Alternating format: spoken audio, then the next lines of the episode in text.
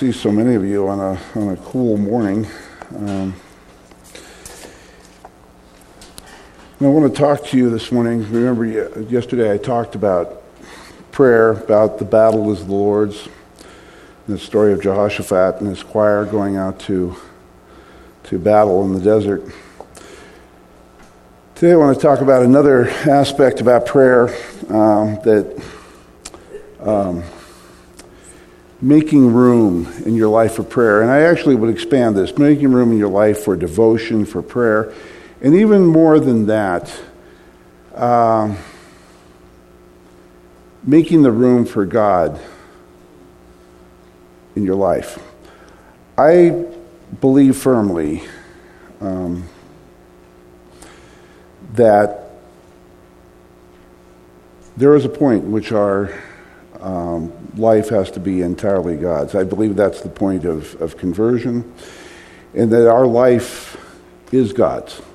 People always talk to me about um, the will of God. You know, if I only knew the will of God for my life. And I don't believe that there's something distinct out there just floating around called the will of God. If you read Romans 12, that's not what I'm talking about today, uh, verses 1 to 3, it says, Give your whole life over to God. That's your acceptable sacrifice. That's your acceptable service. The, the word there means something more than just giving a sacrifice, it means your service, your worship, giving everything to God. And when that happens, then it says, you know, don't be conformed to the world, but be renewed, uh, uh you know, but, but uh, have your mind renewed, your soul renewed. And then it goes on, Paul goes on to say, and then you will know what the will of God is, is his perfect acceptable will. A totally surrendered life that, that is the possession of God's is the will of God. And we, we trust and we stay close and uh, um, song that Patty and I love, and we, we were listening to uh, on coming up here, and even yesterday, uh, it was uh, I Need Thee Every Hour. And I mean, need thee every minute. I don't really trust. Uh, I don't really trust myself on an hour by hour with God. I need God every minute, and so it, it, it's it's putting God in your life. And I believe the prayer without ceasing, which is from Thessalonians, and, and Paul talks about that uh, praying without ceasing is really in every situation looking for God and having our heart attuned toward God. We used to sing the little chorus, you know, whisper a prayer in the morning and whisper a prayer at noon, whisper a prayer in the evening. Keep your heart in tune. And uh, it's really to look for God and say, Where are you, God, in this? And, and let me be what you want me to be, all that you want me to be in this situation.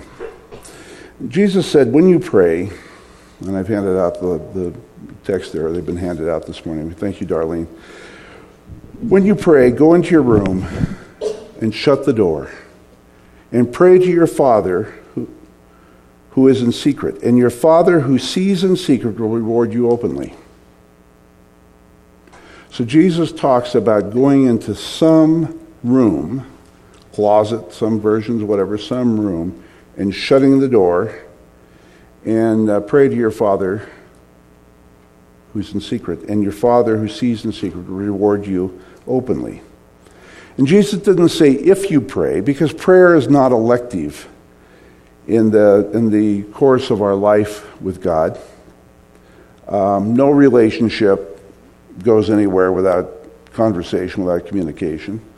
And it's the same way with our, our life with God. It does not have to be necessarily uh, words, but it has to be giving over ourselves to God and waiting. Uh, I, I know that sometimes um, at, at prayer retreats, people have say, go out in the woods with your Bible and wait for an hour or so and see what happens. And it's amazing the stories that come back from that. And one of the things that, that's great about Adventism that I've run into uh, with a lot of evangelicals that they don't um, have the have the pleasure, the benefit of, is our strong, strong belief that God is revealed in nature. God, the second book, as we grew up in the Pathfinders and the, all the experiences we've had um, in, the, in, the, in the beauty and the wonder of creation, is another place where, where we get this. So, but in, there's, your room can be, and that's what the point is, the room can be various places. But, there, but Jesus talks about making this room. And I want to talk to you this morning about a story about the room. Um, I will take, uh, I, I've, I don't think I'm taking real liberties, but I'm putting it in a more modern context. It's the story of the Shunammite woman, which you have there in front of you. And it's a very modern story, despite the fact it happened thousands of years ago. Um, a couple of, of things in the story uh, center around this thing. Every day, I imagine, and certainly at a place like this where you're greeting old friends, you're asked, How am I doing? How are you doing? How are you doing? Um, haven't seen you for a long time, you know. How are things? And it's a human tendency, uh, perhaps our, our sense of privacy, pride, whatever, to say, I'm fine. And you know, greeting at church, you do that, you know, how are you doing this week? Well, I'm fine. Um, and you know, you're, uh,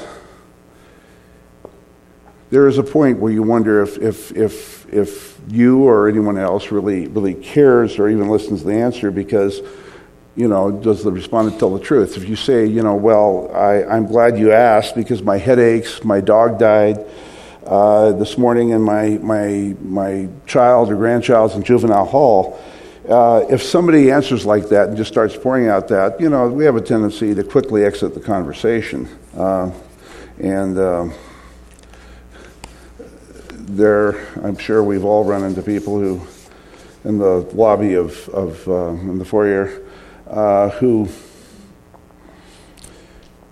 once they start, they aren't going to, the, the, the parade of woes just will continue to come and come and come. And the interesting thing is that's true every week. And so after a while, I'm sure that, uh, that, pastors like Al knows that, know that phenomena. And it's, it's not that you don't feel great empathy and sorrow and sadness for that poor soul. It's just after a while, how could this be? So you have to be careful a little bit when you ask how you're doing, but we kind of have the social convention. We're going to probably get the answer, well, I'm doing okay, because, you know, no matter what, we're going to be okay.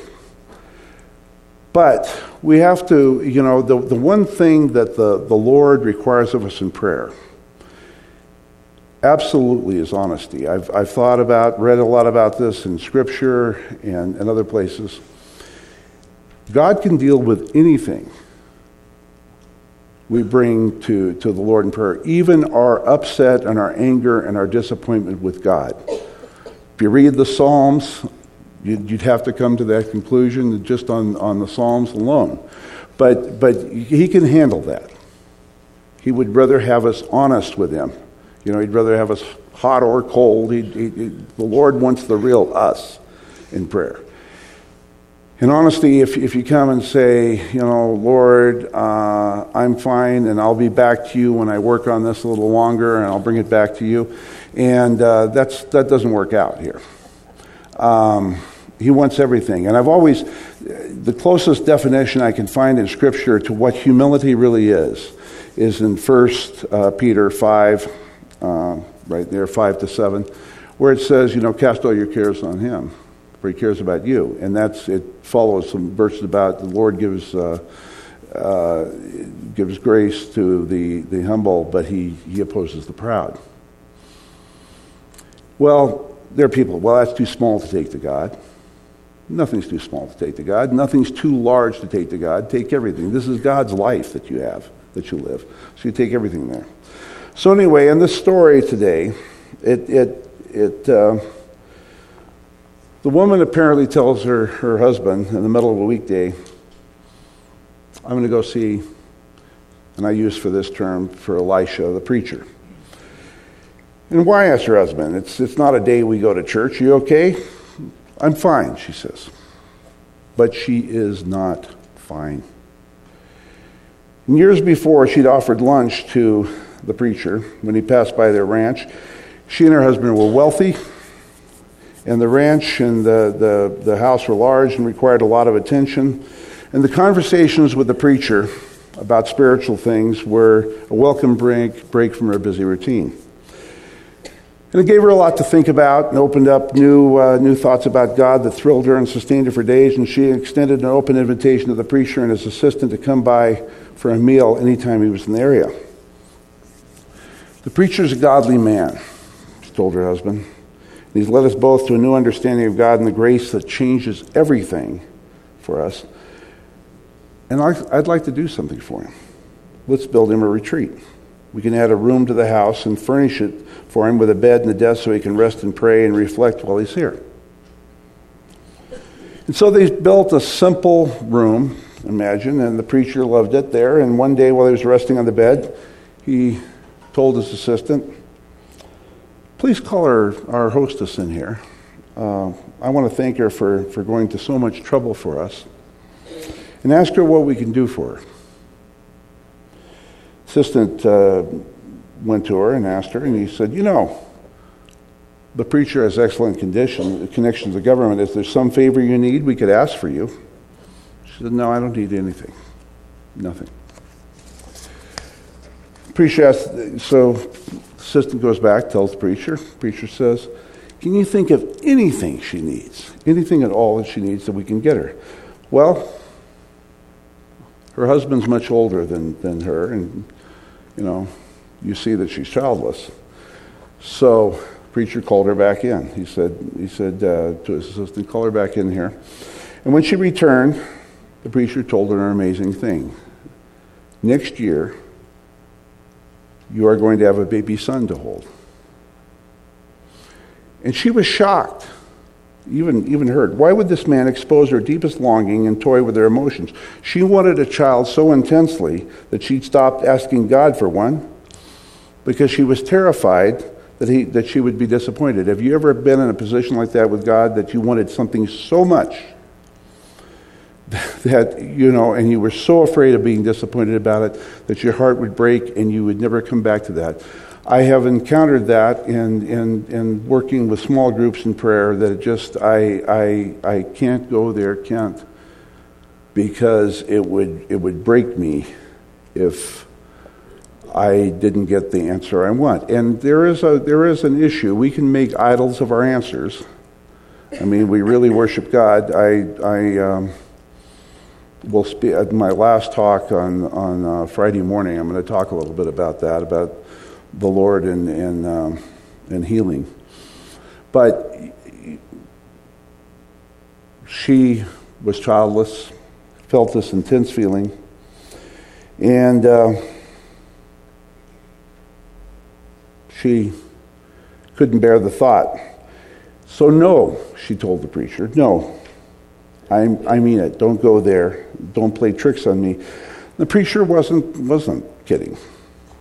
She conceived, and the next year she and her husband had a baby boy of their own to, uh, to hold, and it was the child of their dreams and their prayers. And it wasn't that her life was better. Children, I, you know, life with children and without children is, is different. It's wonderful. There are things, as you know, you find out about yourself that you would never know if you didn't have a child, and there are a lot of things you find out about God along the way.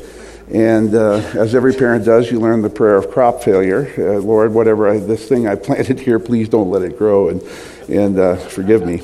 But anyway, the, uh, uh, and, and, you know, and, and, Lord, take care of them in spite of me.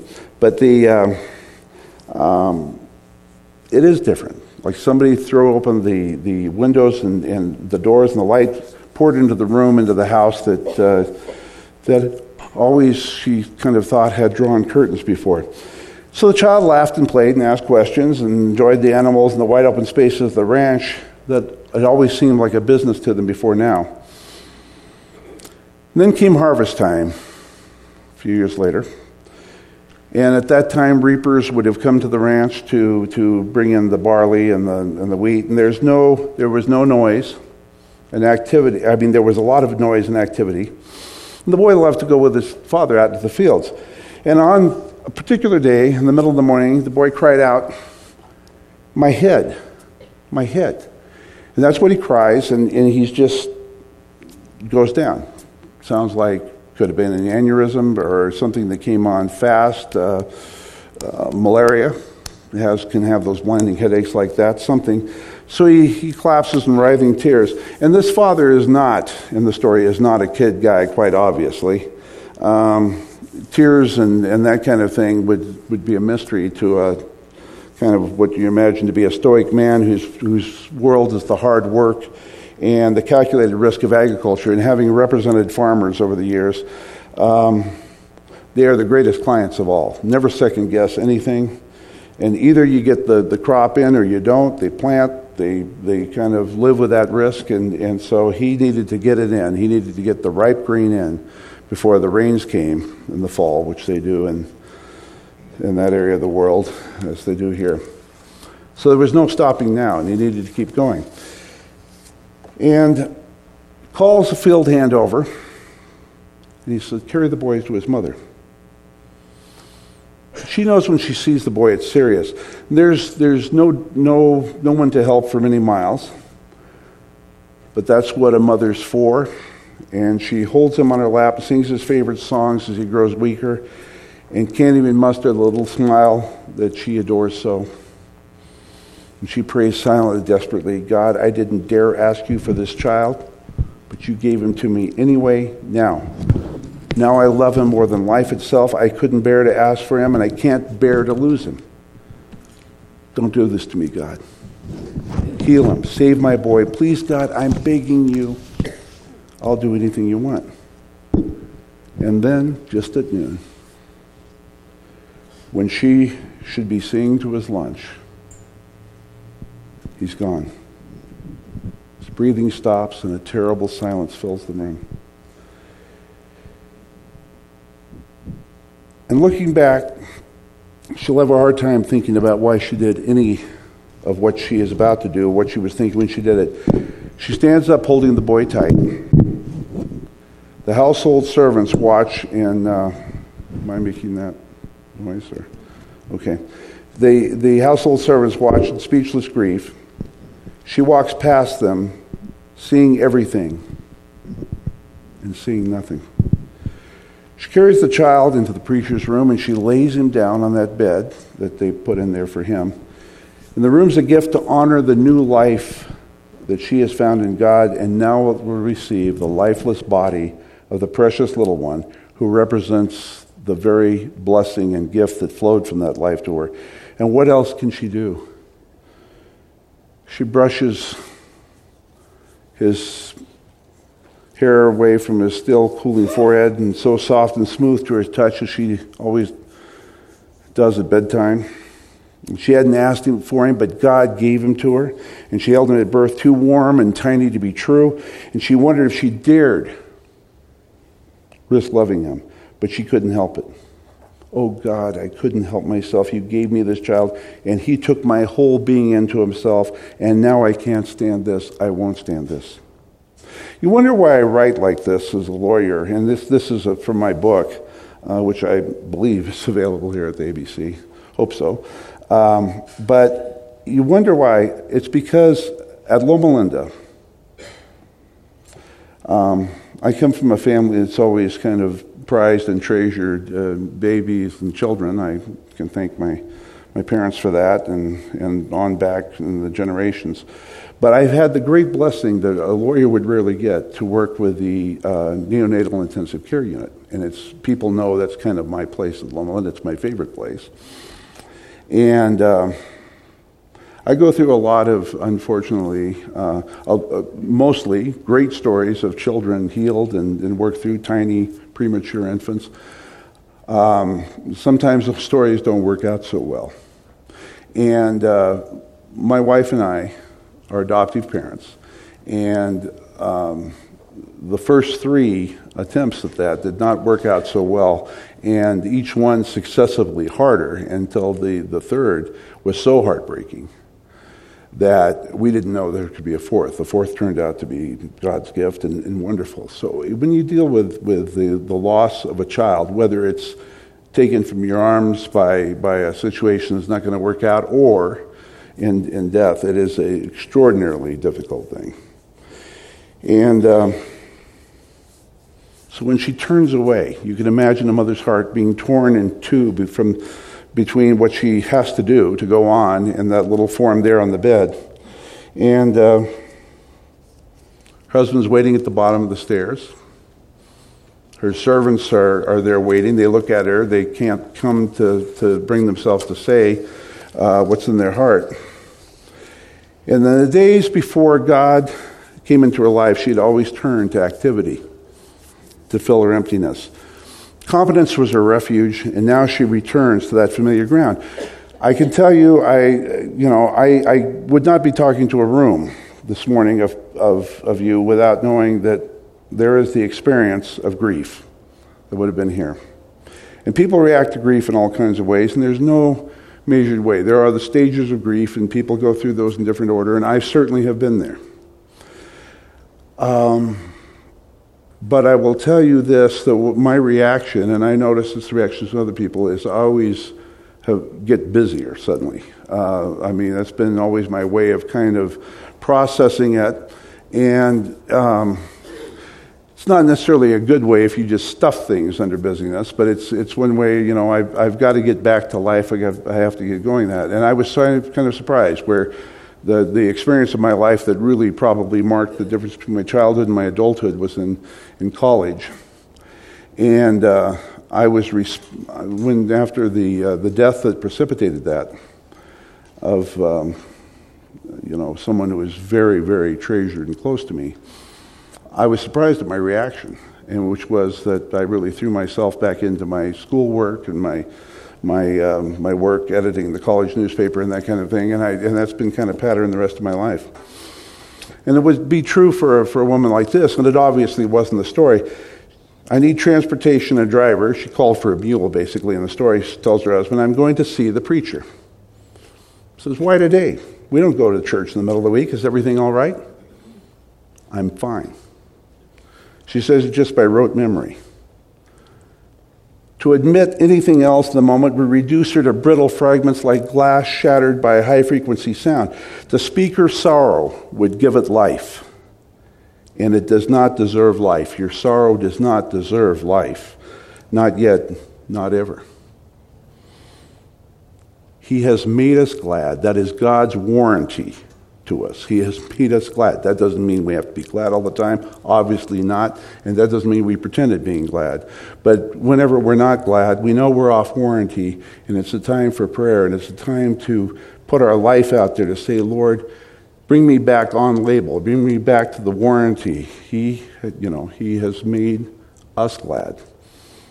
And that's a deep, settled sense of peace. Gladness is a great word, and it's a deep, settled sense of peace and well being.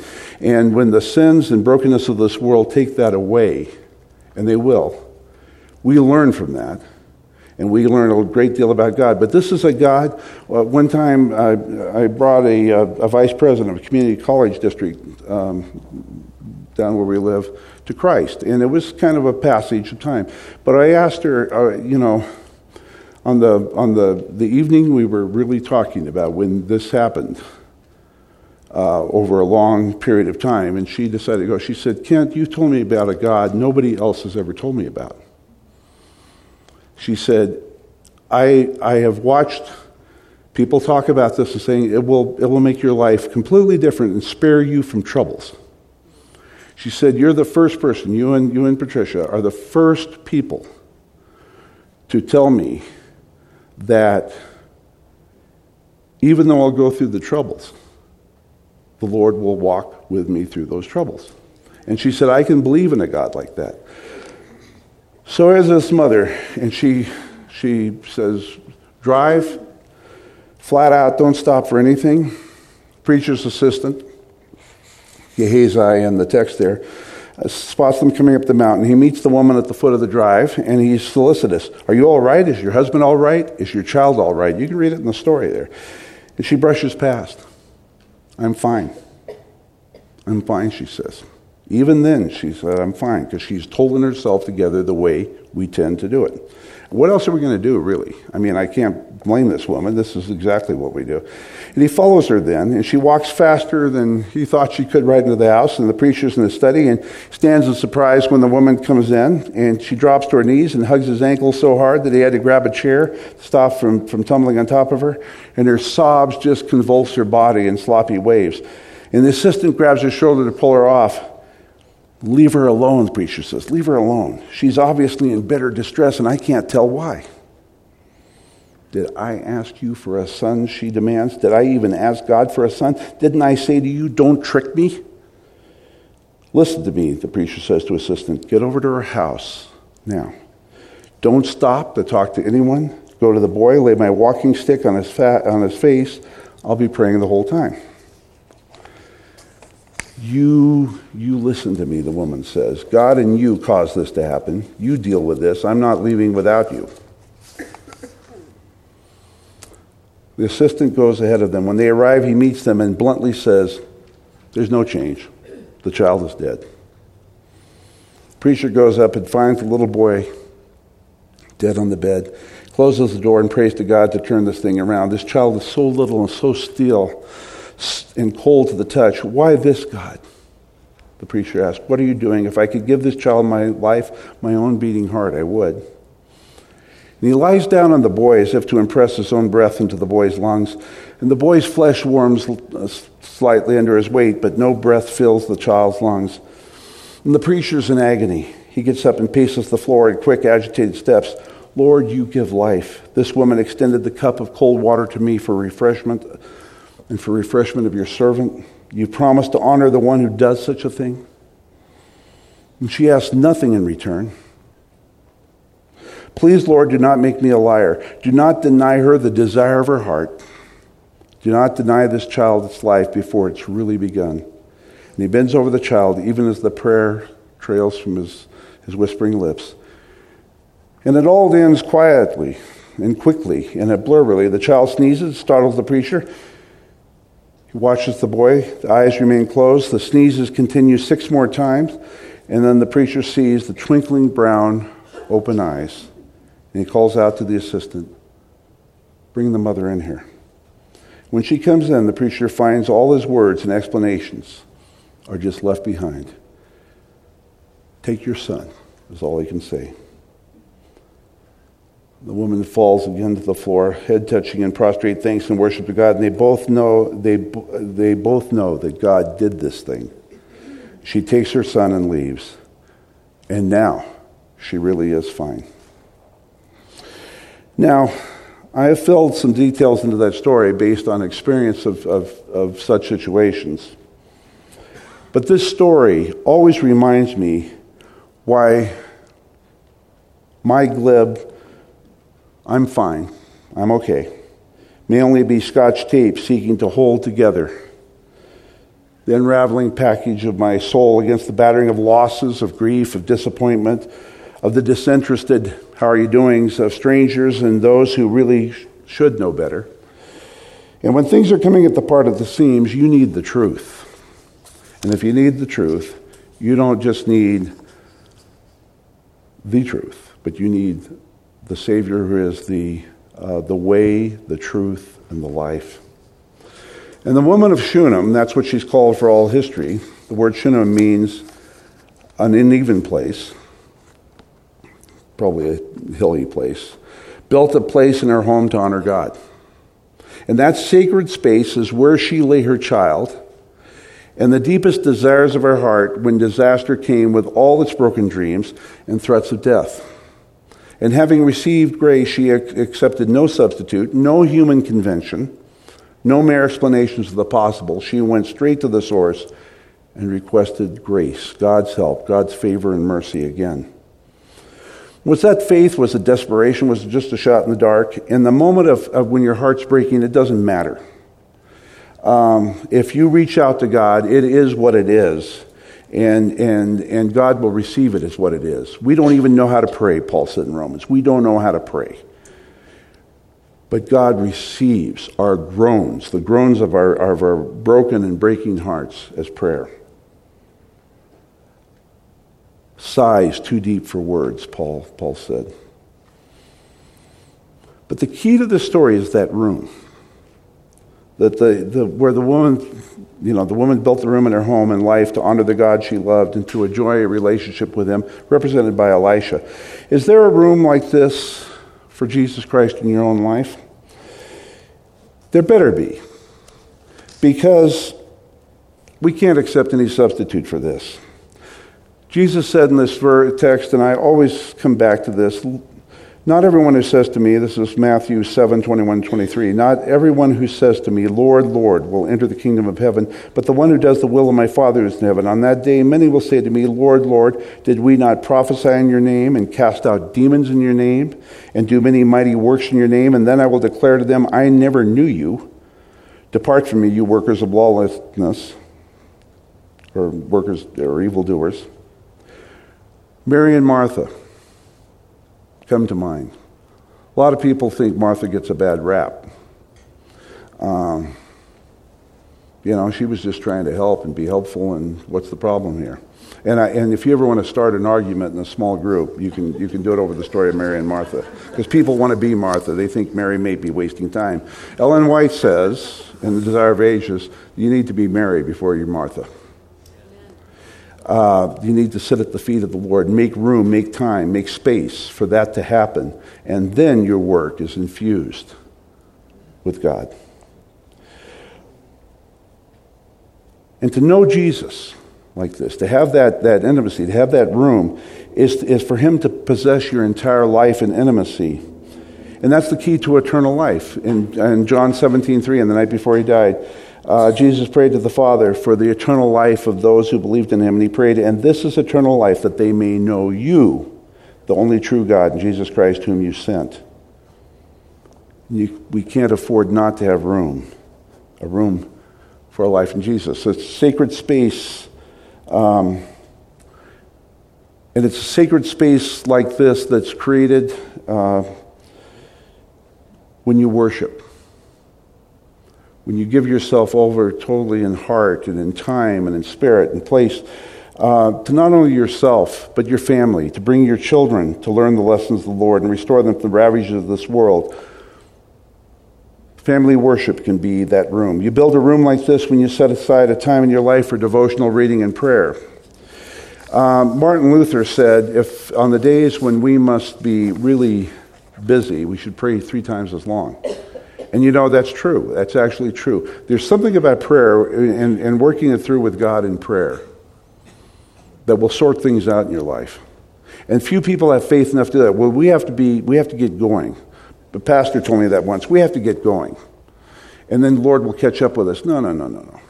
The Lord can't catch up with us. Unfortunately, He covers our foolishness a lot of times. But no, we start with God, we go with God. And here's what building that, that room in your life can mean. And I'm going to finish with a, with a story here, a true story. It involves three people. Kerry Heinrich, a close, close colleague of mine, who has just now stepped into, uh, he's an attorney, who stepped into being the, uh, the chief executive officer of the medical center at Loma Linda. And a woman named Beth Elwell, who's a good friend of ours, who was for many years the director of uh, corporate compliance there at Loma Linda. And uh, every Friday, we had a meeting, and, and we either did it by phone or in person. This particular Friday, I was over in my, my uh, office at the law firm in Corona, and I wasn't at Loma Linda, and, and Beth and Kerry were there. Um, and talking to me on the phone. And we were talking about the pressing matters of healthcare regulation. Next to nuclear power, healthcare is the most regulated uh, industry in the country.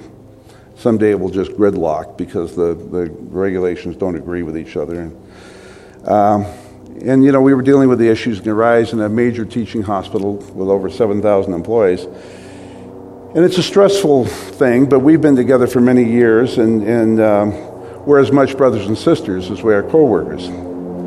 So on this particular Friday, Kerry took a break to talk on his cell phone to uh, set up an appointment for someone. And during, well, we're still on, on the line with each other. Beth and I um, are, are just small talking, and I just suddenly just kind of give a pop quiz to Beth. I said, These words are found in what hymn? In seasons of distress and grief, my soul has often found relief and oft escaped the tempter's snare. Yeah, uh, sweet hour of prayer. By thy return, sweet hour of prayer. And she says, Oh, Beth, I know that. I've heard it before. And Kerry comes back on the phone, and I, I repeat the line. And he says them over and then begins to hum the correct tune, tune uh, Sweet Hour of Prayer. And that's right, I say. And I said, How about this one? My favorite line and hymn ever Nothing in my hand I bring, simply to thy cross I cling. Naked come to thee for dress, helpless look to thee for grace. Foul I to the fountain fly, wash me, Savior, or I die. Oh, oh, oh, Kerry says, I think I know that one. And I repeat the words, and they both try but can't guess it. And I say, Rock of Ages. But in fairness, I said that verse has dropped out of a lot of hymnals in, in modern times. And I say, uh, try to guess this one. Uh, Prone to wonder, Lord, I feel it.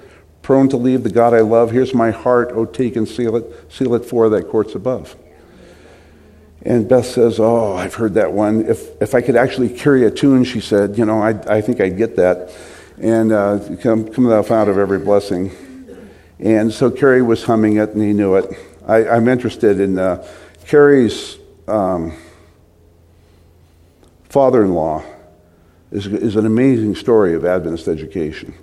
Raised on a farm in Alberta, Canada, put himself uh, kind of through through Walla Walla, came down to Loma Linda, and inter- played. Was a musician. They kept. He played in a in a big band at the resort at Arrowhead, and he was always in trouble for that. But anyway, he got through, paid for the next um, next brother in line. Four brothers and four sisters got through the School of Medicine and School of Nursing at Loma Linda over the years, uh, each paying for the next one in line. And, uh, and so uh, the, the grandchildren, uh, Kerry and Judy's children, are, are both very musical at Walla Walla now, heavily engaged in music, um, although one's pre med and one's pre law. And, um, you know, it just passes on. It's always interesting to me. But anyway, so um, we got through that and, and we got through others and we kept going back through the vilest offender truly believes that moment from jesus pardon receives and God be the glory, Kerry said, and that's right. And for the next, next 15 minutes, we just exchanged lines and memories and snatches of all kinds of hymns that you would know. And I toss out the last line to be guessed uh, lift, lift high as royal, royal banner, it must not suffer loss. And that's from Stand Up, Stand Up for Jesus. We sang it yesterday morning. And neither Kerry or Beth can think, think of it. And I said the melody sounds a lot like the fight song of Kerry's law school alma mater. It's University of Oregon it's close just because mainly it's a marching song. But I, I, so we go back and we finish our business, and I feel refreshed, reconnected to life. We probably spent, you know, a good half hour doing that. And uh, vibrant faith kind of came to life like you, uh, you know, in the middle of talking about federal regulations and everything, kind of like a daisy grows yellow through the sidewalk. And, you know, I, I know people, da- da- or not daisies, but dandelions, people think, oh, they're weeds. I always get thrilled by the fact that there's something strong enough that uh, come through a crack in a sidewalk and shine yellow like that. Uh, it's kind of a defiant seizure of life where there isn't any. And um, so later that afternoon, word came that a business acquaintance of Kerry and me had, had died um, as somebody who, who worked for the church. And uh, Kerry had gone to, to uh, college with him too. And he, they were lifelong friends. And I called and told him and gave him my condolences. And uh, we discussed the news a bit. And then Kerry says, I've been thinking about our hymn session today. He said, That meant a lot to me. He said, uh, It was special. And I said, You know, I know, I've been thinking a lot about that too. Um, amazing thing is that what academic medical center and the whole world would find the general counsel, the compliance counsel, and the executive director of, of corporate compliance singing hymns and talking about Jesus in the middle of a teleconference. I said, We really are blessed. He said, We are blessed, and I'm grateful. And so we're silent then for a moment for the, in respect for the blessing and for our lost friend. And then I say, being sundown and with Rob passing away today, I'm thinking of another hymn. This one has, has my favorite name for God ever. It's this While the deepening shadows fall, heart of love enfolding all. And I just love that, that name. Heart of love enfolding all, through the glory and the grace of the stars that veil thy face, our hearts ascend. Kerry says, I don't know. I said, Yes, you do. I bet your family sung that, that song at sundown worship your whole life. Oh, he said, Day is dying in the west. He said, We do sing that every week, always have, only we sing this verse. When forever from our sight pass the stars, the day, the night, Lord of angels on our eyes, let eternal morning rise and shadows end. And I said, You know, Kerry, my family has sung this all over the world. I even sang it to myself at sundown in Kabul, Afghanistan. Always the first verse, and then the third verse about the heart of love enfolding all. It's the same for us, Kerry said, only we sing that last verse. And so we sign off, two men in middle age, engaged in a profession that most people think is far from, seeking, from singing spiritual songs. And the next week I talked to Beth, and she had the same blessing from our impromptu name that hymn tune. And, and, uh, and we playing that game, and she's talked to her running companion about it. She says her friend was surprised that such a session would happen in the workplace. But Kerry and I and Beth, the three of us, were all children of Christian families. Beth came up through a, a very conservative uh, Baptist denomination. Kerry and I are, are Adventists, of course. We grew up singing those hymns in worship at home, in a church, at school. And our parents made the effort and the financial sacrifice to see that that happened that we would go to church school. I came from, from uh, uh, Kerry's the son of a pastor. I came from, uh, uh, my father was a carpenter and a contractor. There wasn't a lot of resources and there were demands, a lot of demands on that. But our parents did that. And now, in adulthood, we are bonded together, we are joined together in the body of Christ. And a lot of that lyric came uh, a lot of that, those lyrics came from those times around the piano on Friday nights and Sabbath evening and at other times. And we're passing that same thing on to the blessing of, of our children. The old preacher A.W. Tozer uh, wrote that after the Bible, the most important book for learning theology is a hymnal. He said, For a variety of reasons, this is a quote from him, many have tossed the hymn book aside or at least have ignored it. It's been a successful ploy of the enemy to separate us from those lofty souls who reveled in the rarefied atmosphere of God's presence. I suggest you find a hymn book and learn how to use it. So there are parents who doubt the value of family worship, of family prayer. My mom used to always um, write to the voice of prophecy to pray for her children. You know, and we kind of knew where we stood if we read that uh, monthly uh, Voice of Prophecy newsletter that come to the house, and we'd find our names in it. But anyway, but uh, they went. They, they made that sacrifice. And the cost of a Christian education can seem like an unnecessary luxury, especially in hard times like these. And each family has to decide for themselves based on their faith and their resources and their priorities. But I tell you this on a Friday afternoon, years later, decades later, a compliance director and two attorneys pause spontaneously in the middle of a business meeting to worship Jesus Christ with the remembered songs of Zion. And if we wanted to do so, we could have called all kinds of administrative assistants and HR analysts and, and uh, technicians and, and physicians and nurses and whatever to do the same thing because they're around there and they're there, they're, they're doing the same thing, and they would have done the same thing with us because of, of the same experiences. It's popular these days for, for, the, for the Adventist colleges and Christian colleges kind of everywhere to develop and promote academic excellence, and that should be show. If we're, uh, I mean, that should be as it, as it should be because anything we do in the name of Christ, we need to do well. But I'm going to tell you this there's, there's, there's really can be no mistake about this. The value added benefit of Christian education is the saving and powering knowledge of the Father, the only true God in Jesus Christ, who He sent. And to sing about our God while serving Him in the world is the life of worship to which we're called. You know, we're never going to find the gospel mission. I'm fond of telling boards this um, in the bricks and mortar, in the bigger parking lots, in the cutting edge technology, and all that kind of thing. You only find mission in the hearts and minds of the people who hold those beliefs. You don't find it anyplace else.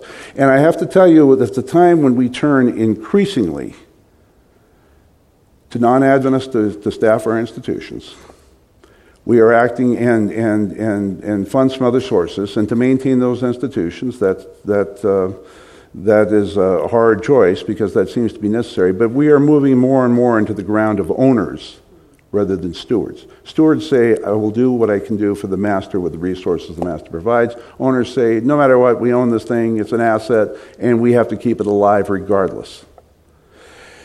Um, and when we do that, we're taking it on ourselves, not leaving, leaving God. But how do you make space for this truth in your heart first? Um, Blaise Pascal, the philosopher and, and, mathematician who our modern computers are based on a lot of his theories, he was back in the 17th century, said, All of us are made with a God shaped hole in our heart. And Paul prayed for the Ephesians that God would strengthen each of them in your inner being with a power through his Spirit that Christ may dwell in your hearts through faith as you are rooted and grounded in love, so you may be filled with the fullness of God. The space is there. It may need to be cleaned up, but it's the gospel of grace that we don't have to clean it up and to rearrange our furniture. We turn it over to God and we say, God, do your work in me.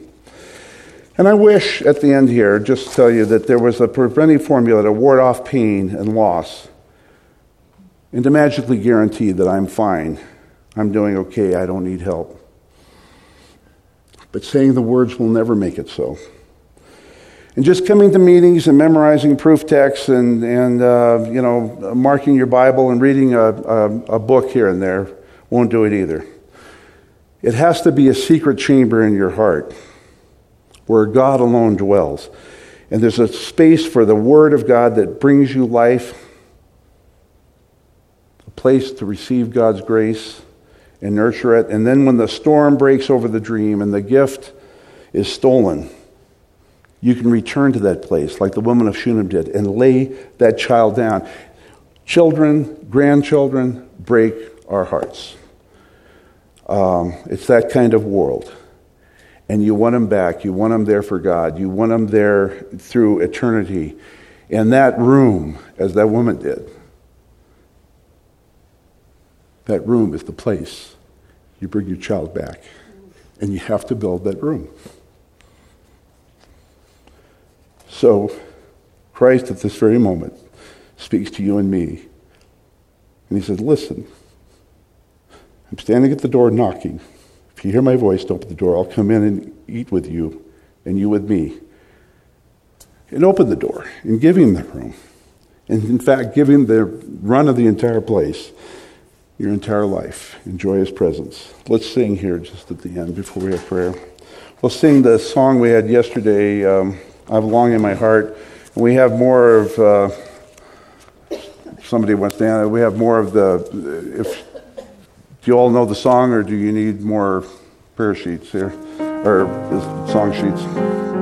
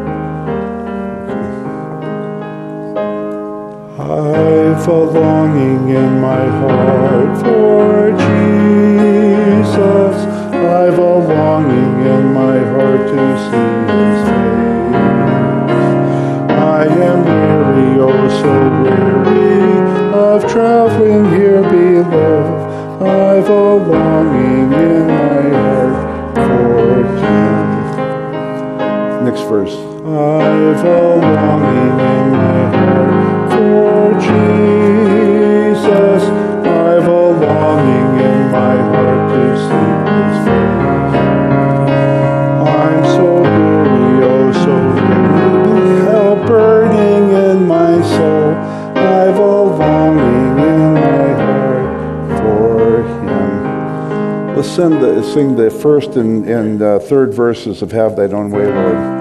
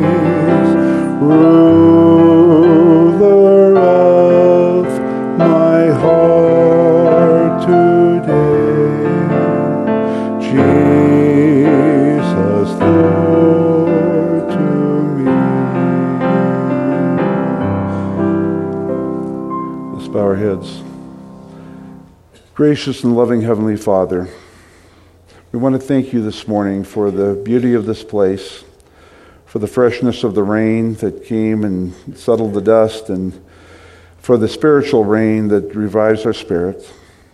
We want to thank you for the woman of Shunem and Elisha and those situations so long ago that remind us that you are a God who doesn't change, who has a great love in your heart, and is seeking those who will make room for you to live and dwell with us always in our hearts. And I pray that that message will encourage those here this morning. There's not a person in this room who isn't either a, a, a sibling, a friend, a grandparent, a parent, uncle, aunt. You've put us in families, Lord, and you've put us in the larger family of God, and we are just so thankful to you that we are not alone.